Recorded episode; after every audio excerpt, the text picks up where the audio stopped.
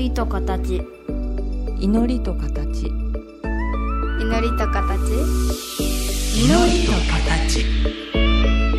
この番組は真言宗僧侶天野幸雄と大原美術館の柳沢秀行が祈りの世界その世界が形となったアートのあり方をテーマに言葉を織りなすトーク番組です目に見えないけど感じるもの。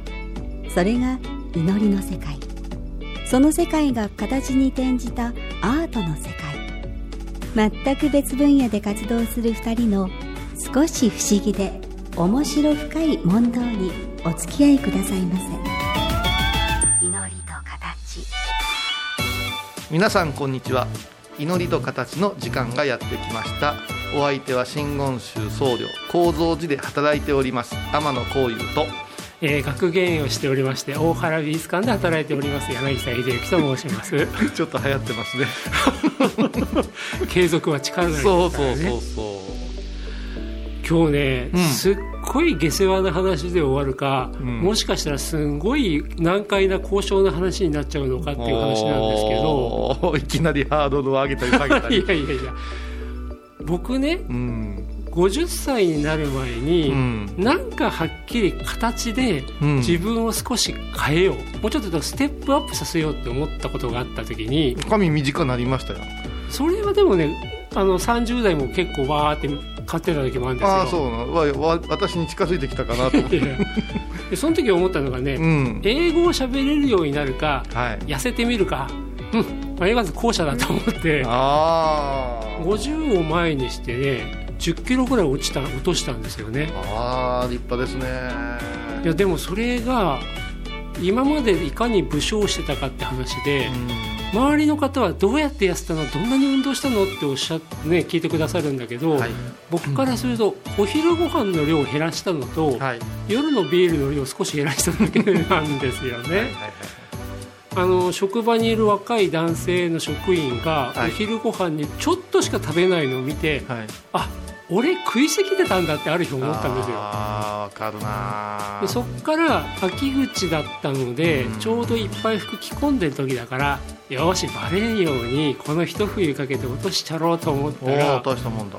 本当半年ぐらいでもう1 0キロ落ちたんですよね。ああへでその時にえはい。如実に変わったのが体重だけじゃなくって、うん。鼻の感覚がすっごい鋭くなったんですよ。はいはいでねああ人間の体と感覚って体重を落とすだけでこんなに変わるんだなあの鼻がね本当効くようになっちゃったんですよね、あとね食べるものがはい。やっぱりなんか味覚が少し変化してきたのかな、うん。あのちょっと下世話なんだけど僕兄と姉がいて、はい。まあ、両親はお豆腐屋を営んでいうんてで姉がいなくなり、うん。兄も家を出ていき、まあ、うん進学したりしてね、あのある時からまあ両親と僕だけの生活高校生の頃ですけど、はい。なった時にそれまでのハンバーグやカレーライスが一切消えて、うん。もう和食の惣菜ばっかありでもそれに口が慣れちゃうとやっぱりなんかだんだん変わるんですよね、あ変わりますよね。うん。だから、まあ、半年かけて1 0キロ減ったから変わった感覚もあれば、うん。自分が日々口にするもの、うんうん。体に入れていくものこれによって感覚も変わるよなっていうのはなんとなく思ってたんですけど、はいはいこういうさんとかってやっぱり食べちゃいけないものとかあるいはあの自分の感覚をこうするためにこういうものを食べてるんだとか、はいはい。体に入れるもの食するもの、飲むもので、なんか決めてることってあるんですか？あー私ももうあのー高校大学に進んだ時は55キロぐらいしかなくてうん。修行で2週間近く断食したりしてそういう時って水だけ飲むんですか？私は水だけです。飲まない子もいましたけどまあ、周りのこう反応なんでその悲壮感はないんだけども、うん。もうちょっと我慢できるが伸びていくんですよね、うん。ただまあ辛かったのが修行中はあのご飯食べても食べんでも食堂という直道へ座ってはい。他の方が食べられるのを待つという。あ まあ、今思えば、うん。その目の前で食べる勇気も大したもんやなと思うんですけど、うん。うんまあ、お前ら勝手にやってんねんからいうことでこう10分15分こうお経を唱えて待つんですけどはい。あれはいまだにしんどかったですよね今もうちの子供も小さい時にノロウイルスにかかって何にも食べちゃダメだった時うん。にいかに隠れて飯を食うかというのに不審したけども、うもう修行の一環として。高野さんあえて、ね。いや部屋で休めるかな思うと出てこいって言われてですね正座して待つんですけどうん「まあ、はよ食えよ」とか いろんなこ全然その子に罪はないんですけど。あの何を食べるか以前に今断食って出ましたけど、はいはい。あのそれって定期的にやるんですか？それとも何かある何年か私は定期的にやってましたね。あはい。でちょっと45過ぎてから、ーうん。あのまあ、痩せとった方がいいねっていうのがあって、うん。一緒ですよ。私もひあのプライベートでは普通の時にはあのビールも飲みますしうん。でお腹も出てきてるしって言って思ったんですけどいっぺん痩せてみたらうん。今度はねあの体感温度が変わっちゃって腹に力が入らんいうかうんそれからある程度お腹で前回のお話じゃありませんけど帯って止まるんですよ、はいはい。だからあのジーパンの体型とはまだちょっと違う感じがしましてね、うん。で最近はもうあえてちょっと、まあ、あんまり痩せすぎんようにした方が、うん。寒い中拝むのとか、うん。抵抗力にいいんかなと思うんですけどあのー断食の話からします？うん。断食をねいろいろやってみたら本当にしんどいなあ思ったんやけども何回か数を重ねて年を年を重ねていくときにまあ、あの高僧様はですね私は大先輩の和尚様に話を伺った時に何か分かったって言われたんですよ。うん。体重だけじゃなしにってうんあ感度ですか？っていや感度だけでなしにとか言われるんですよ。うん。なんやろこれすげえ問答だな。ええ断食をして体重がわ変わってるのが分かるし、うんうん。まあ、やっぱりそれっていろんな五感がうん鋭くなったりとか、ん。ちょっとバランス変わったりとかそれ以外に何か何かそうでしょ。だから一般の方も思ってる。ってことは私が答えたら一般的じゃねえかってなるわけですよ、うんでその時にその和尚様がこうはははって笑われてうん始まった時ってイライラするでしょうって言われて。うん。はい。地獄やなって思思いませんか？って思います思います、うん。その次の瞬間、えー今度はなんていうんかな？水でも飲もうと思ったらおえってなるんですよね、うん。喉を通らない。うん。その次の瞬間今度はもう落ちとるもんでもええから食べたろうかなっていう気持ちになる。うん。次に今度イライラしてすれ違いざまでももうぶん殴ったろうかなっていうぐらいこうカカカカする、うん。なんてことになりませんって言われて、うん。なりますなります、うん。これが3日の断食でもうん。10日の断食でもそのスパンは上手に来るんですよ、うん。でしょって。これはねって。六道輪廻を楽しんでるんですよって言われて。はあ。地獄餓鬼畜生修羅忍天。地獄っていうのはもう食べれない食べてもええけど喉通らないっていうガキ道 それから、えー地獄餓鬼畜生、うん。落ちとるもんでも食べてやろう、ですよねそして、えー、修羅イライライライラして、うん。今度人の気持ちにふっと戻った時にあできるかもって続くんですよ、うん。そしたら今度は地獄修羅畜生修羅忍天。うん。天で神様の、まあ、ちょっと低いところに行けるんですけど自慢したくなる これを、あのー意識的に味わうのが私は断食だと思うんですよねっておっしゃった時になるほどって思いましたね。なるほどですね。だから行者本人の体の中にうん。6つの地獄が兼ね備えられてて、うん。それが食を立たれた時に現れる。でこれを味わっておけば他のことに担えた時に何かに役立つんじゃないかって言ってするんじゃないかななんて教え教わりましたねまあね、これもこの番組を通じて小遊さんに教えていただいたんですけどあの、ね、僕はもうそれまで自分の一生は人として過ごすけど、うん。この人としての一生が終わったら今度は地獄に落ちるのかガキになるのかアシュラなのかぐらいに思ってたら、いやいやそうじゃないよと。その時その時に人の中でも地獄の状態、ガキの状態修羅の状態、うん。って言われてみるとあ確かにそうで、うん。腹立ててみたり がっついてみたり もう日々今生きてるこの中でそれぞれ六道があるんだなっていうのが分かったけど断食でそれを引き出して体験するわけですうね。ん、いやする時には習わなかったけれども、うん。なるほどなと思うとすごく冷静に断食に取り組める、うん。まあ、これに気づけ悟れかうん。知ってやるかは、まあ、その行者のレベルにもよるとは思うんですけど、うん。私はなるべくお話しするようにしてます。なるほど。でもそうです。だからある意味それも本当に行ですよね行ですよね。よね。行うことですかね行っていうのは。ですよね。そそうでした失礼しました。行くとこですから。はい。えー、っとじゃあ一曲はい。挟んで、えーまたお話を引き続きお伺いしようと思います。えーパティ・グリフィン「ヘブンリー・デイ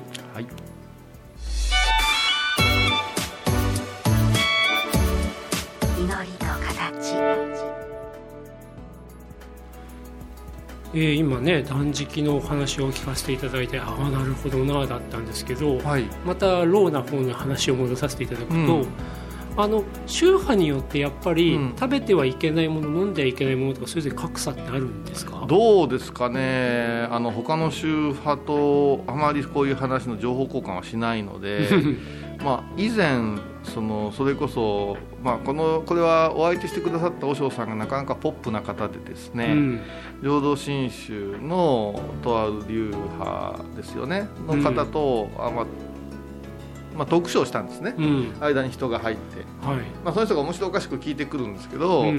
すごくその修行と言われるものはないけれども合宿のような格好の時にうん。すっげえごちそう出るんですよって言われて、で笑い話で他の坊さんはうん。痩せて出てくるけども、うん。うんうちはふくよかになって出るのがでなんかホテルのシェフとかが来てなっていう話して、ええ言うてでもう一人いらっしゃったらさあの時のハンバーグうまかったよなっていう話をされた時にうん。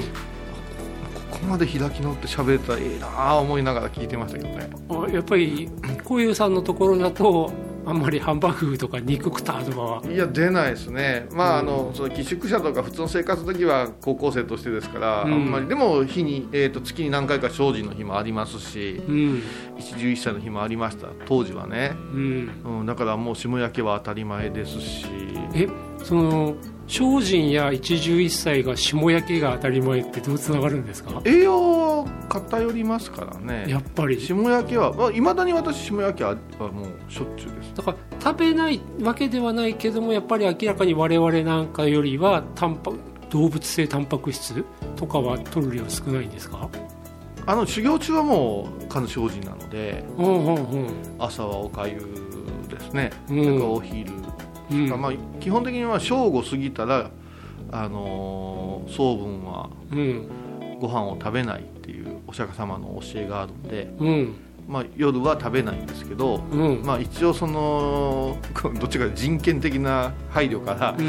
夜も出しますよっていう修行道場の形に今なってて、うん。まあ、少しいただくかなぐらいですけども、なるほど、まあ、常に腹いっぱいだったっていう記憶がないですね、でもまあ腹いっぱい食っちゃうとやっぱりいろんな感覚鈍りますよね。そうですね。私はあのもうお葬式とか拝む日はうん。朝から食べないことが多いですね。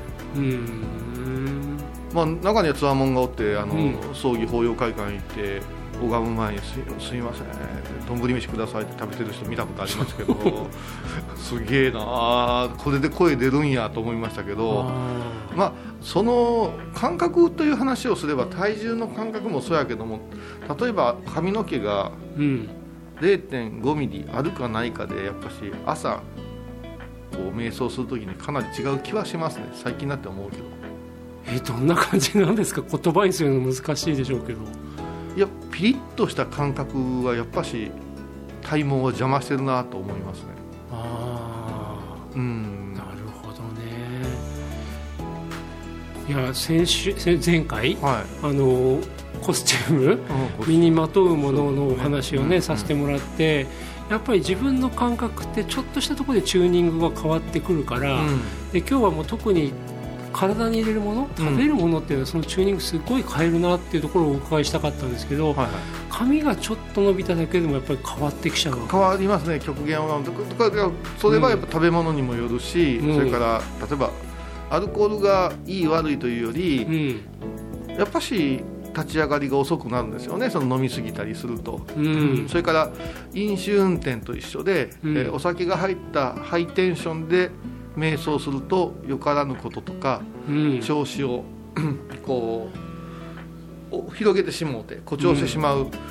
ですよね。でやっぱり究極のところ私たちは「如意」という言葉を目指しますから「うん。意のごとくものを動かすっていうことのために拝んでますからうん。その「意のごとく 」の「意」が酔っ払げてるとややこしいかなと。今まず、まあ、酔っ払ってると体にアルコールが入ってると残ってると、うん。まあ、立ち上がりが遅くなるっていうのは僕も感覚的にすごいよくわかるんですよね、なんか体が重たいっていうのもあるし、自分が集中しようとしてるところにちょっとなんかなかなか、なんだな余計なことを考えるわけじゃないけどなんとなくそこに入っていくまではいもそういう感じなんでしょうし、逆に酔っ払っちゃうと余計なことがガンガンガンガン入ってきちゃう。それが形になったらまたままずいなっていうのがあってでもこれ私あの絵も描いたり人形作ったりするけどもうん、よくコンディション作りは似てるなと思いますね。あそれはその自分の体の？それとも材料の？体体。体。うん、だから食べ過ぎたりとか、うん。たるんでるとやっぱし手の動き遅くなるしちょっとした感覚が鈍るなと思うからやっぱしこう50にもなったらコンディション作りは覚えとかんといかんのかなっていう気はしますけど、ですよね、あの大原美術館でアルコって言って、うん。アーティスト・イン・レジデンス、はい。えー、佐賀津にある小島虎次郎が暮らしていた、はあの古いアトリエ使ってねあの3か月間まで滞在制作できることにしてるんですけど、うん多分ね僕ね3か月っていうのが画家さんたちにしても、うん。集中を保てるギリギリかなって思ってるんですよ。ああのもちろんね、あのうん。小井さんたちのような形でずっと行を積んでいかれるのとは違って、やっぱりどっか緩めて、うんうん。なんか余計なものが入ってくる時間も必要かもしれないしある程度自分でやっていくのにコンセントレーション高めて同じようなコンディションで日々臨むのは、多分3ヶ月が山だろうなって僕思ってるんですねうん。で今まで来られた中でね、うん。3ヶ月間ただただカレーを継ぎ足してカレーだけ食べていた作家さんっていたりするんですよ。へもちろんそれ手間だから、うん。あの好きなものをただただ食べるっていうのもあるんだけど、うん。多分ねすごい自分のコンディションを整えて、う同じテンションにするっていうのにねすごく気使ってるんだと思います。わかりませんね。うん。私はもうこの食べ物食べたら来るなとかありますからね。やっぱり？はい、あの茶がゆなんて食べると これさ時代ぐっと思い出して、うん。うん、ちょっと特別な日みたいな感じになりますよね気分が、あのーアートの世界だとある時期幻覚を見ながらその幻覚をうん、描く、はいはい。まあ、そのためには非合法なドラッグ、はいはい。LSD とかね、ね。しててっていうのがあるけどでそういう姿があったりあとよくモデリアインとかいつも酒ばっかし飲んで、ねはいはいはい。喧嘩してとかね。あのアーティストってボヘミアンなイメージだったり、うんうんうんそういうちょっと常軌を逸したことをやりがちな人っていうイメージがちょっと強く思われてるけど、僕が見てる限りそういう人って珍しいですよね。あのブライ派の方は確かにいるけどもやっぱりこと制作をするって時には自分のまあコンディションを大体整えていきまいやすよね。整えんとできんでしょうね。ですよね。うんだから物資さんなんかでも、うん。ちょっと破天荒なとか、うん。陰にこもるとか、うん。言うんですよ。もう言うなって。作品だけ拝みたいんやでって思う。それ坊さんも結構むちゃくちゃやってますっていう人がおるけど、いうん。やそれはねやっぱ日常生活の中である程度高めるっていうやり方で、うん。はちゃめちゃをやるのとはまた訳が違うよねっていう気がする、息切れしますよ、あのー本当にね食べるものによって感覚も変わるだろう。でもそれをなんか年を取れば取るほど自分でもこれ食べたらこうなってくるなとか、うんうん。ね、そういう時間とか体に入れるもののコントロールってどんどんやっぱできるようになってきてそうですねだから私は肉うん、特に牛肉に関しては研究しましたよ。なぜ食べたらいかんのやって食べたかったから。すごい研究しましたよそれいつぐらいに？えっ、と30過ぎかな。そうした時にあのアーユルベーダーってね、うんあの古代インドはい。の医学の称号を取ってきた方が、うん。女性なんですけど、うん。2人倉敷に帰ってこられて、うん。でちょっとあるクリニックにその方々が聞きに行ったんですうん。そしたらねやっぱ理由があります言われましたよ。うんでその理由は何って言ったら嘘か誠かですよ、うん。しかしね古代インドでは、うん。牛を殺した瞬間に牛は悲しむんですって。おうその瞬間に色ですると血の鮮血の赤が黒に変わるようなイメージなんですって。そしてそれを食すると人間食すると、一瞬は興奮するんだけど、うん。あと体を冷やすんですって。うん。そういう理論で、うん。あのインドではちょっとねっていうところあたりがうん。仏教に入ってきて、アイルベーダの方が全然前なので。うん。そういうとこから肉のこう食べちゃいけんよいの出たんじゃないですかいうようなことで、まあね、だからまあねその因果関係っていうのうんうん。を本当に科学的に実証するっていうのは難しいけど、うん。因果の関係性だってよく分かんないし、うん。科学的に正しいことが本当に正しいかどうかって分かんない、うん。かといってすぐになんか分かんないもの神秘的なことを言っちゃいけないと思うんですけど今のお話を伺ってると何か経験則でも牛肉食べない方がいいだろうなっていうのが、うん。だかあらだから逆に言ったら瞬発力がいる時には食べるべきなんですよって言われたりして、うん。でも2500年ここまで伝わってることが、うん。科学をつかんよないうのもちょっと正直あって、うん。この辺はまあまあ感覚なんかなと思って断食してちょっとして肉バーって食べたことあるんですけど、うん。やっぱしいいんですよ調子が。うん。ただねやっぱね続々感はすごかったですね。こうこうこう。体が冷え冷えるよりか寒気がしたりとかだから瞬発力はいいなとかありますねいろいろ、あのーまあ、先ほど断食のお話を伺って、うんはい。えーただ単に体重が落ちるのと、うん。感覚が少し、まあ、敏感になってくるのと、研ぎ澄まされるいやいやそれだけじゃないよってところでもう僕らやっぱ俗人からすると、うん。どうやって感覚が研ぎ澄まされるかとか、うん。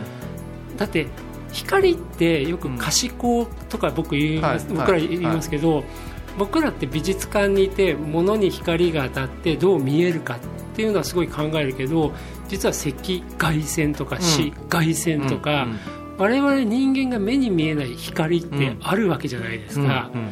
あるいはあのモスキート音、うん。若い子には聞こえるけどはい僕にはもう聞こえないような高い周波とか、だからやっぱり人間って言っても個体差とかあるけども、うん。やっぱり人間が見れてない光とか、人間が見れ聞こえていない、まあ、音とかってうん。あるわけですよね、あありますね。あるわけですよねだからそういうものをちょっとレンジがずれてる人はすごいキャッチできるのかもしれないし、まあ、できることならそういうものをキャッチできる感覚知りたいなと思ってた時に、うん。まあ、あるアーティストなんかはドラッグ入れてみたりとうん。かすね。るんだと思うんですけど。音楽とかね。まあ、そうは言っても普通のテンションを保ってっていうのも大事だからそれはうんやっぱしお坊さんは一番贅沢行者と言わない贅沢で、うん。例えば朝の5時にはうん。大概本堂に座ってますよってなった時に、うん。照明もお灯明だけでお香で静かでしょ、うん。まあ、外の車の音はしますけどそれでもね365日ちょっとずつ違うんですよ。うん。ただ同じ時に身をこう投じてますので今日こんな感じっていうのは自分のコンディションが悪いことがもったいないんですよ。うん。同じの方が新しいことを見つけられるんですねそうなった時に初めて自制をしたり こんなに眠たかったらダメだとか、うん。うん、あのー今のお話だと絵を見るときにもやっぱコンディションって必要で、はいは例えばモネの睡蓮をいはい。もう毎日見てますよ。はい。毎日見ててもある日ふって見つかることってあって、はいやっぱモネの睡蓮っていうそこにある世界は何にも変わってないのに、それに出会う自分の方が違ってくると全然違うものが見えてきたりすることあるんですよね。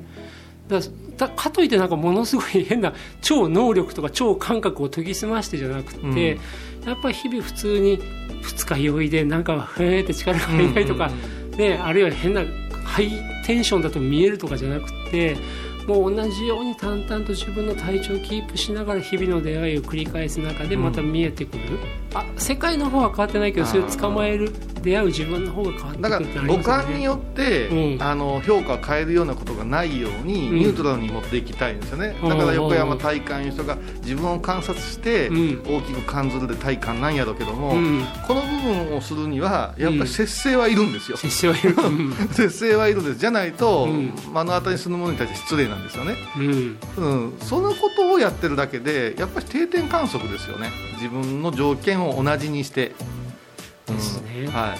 となるとやっぱり何食ったらどうなるとかね痩せてみたらどうなるとかという、まずは大きく節制をしてコンディション整えるのが世界になんか出会うやっぱ感覚はね、うん。ちょっとあの削いだ方があると思いますよ。その嗅覚でもそうですし味覚でもそうですし、うん。ね。ということで今週もお話を伺っていきました、どうもありがとうございありました。がとうございました。今回のお話いかがでしたか？祈りと形は毎月第1第3木曜日のこの時間にお送りします。次回もお楽しみに。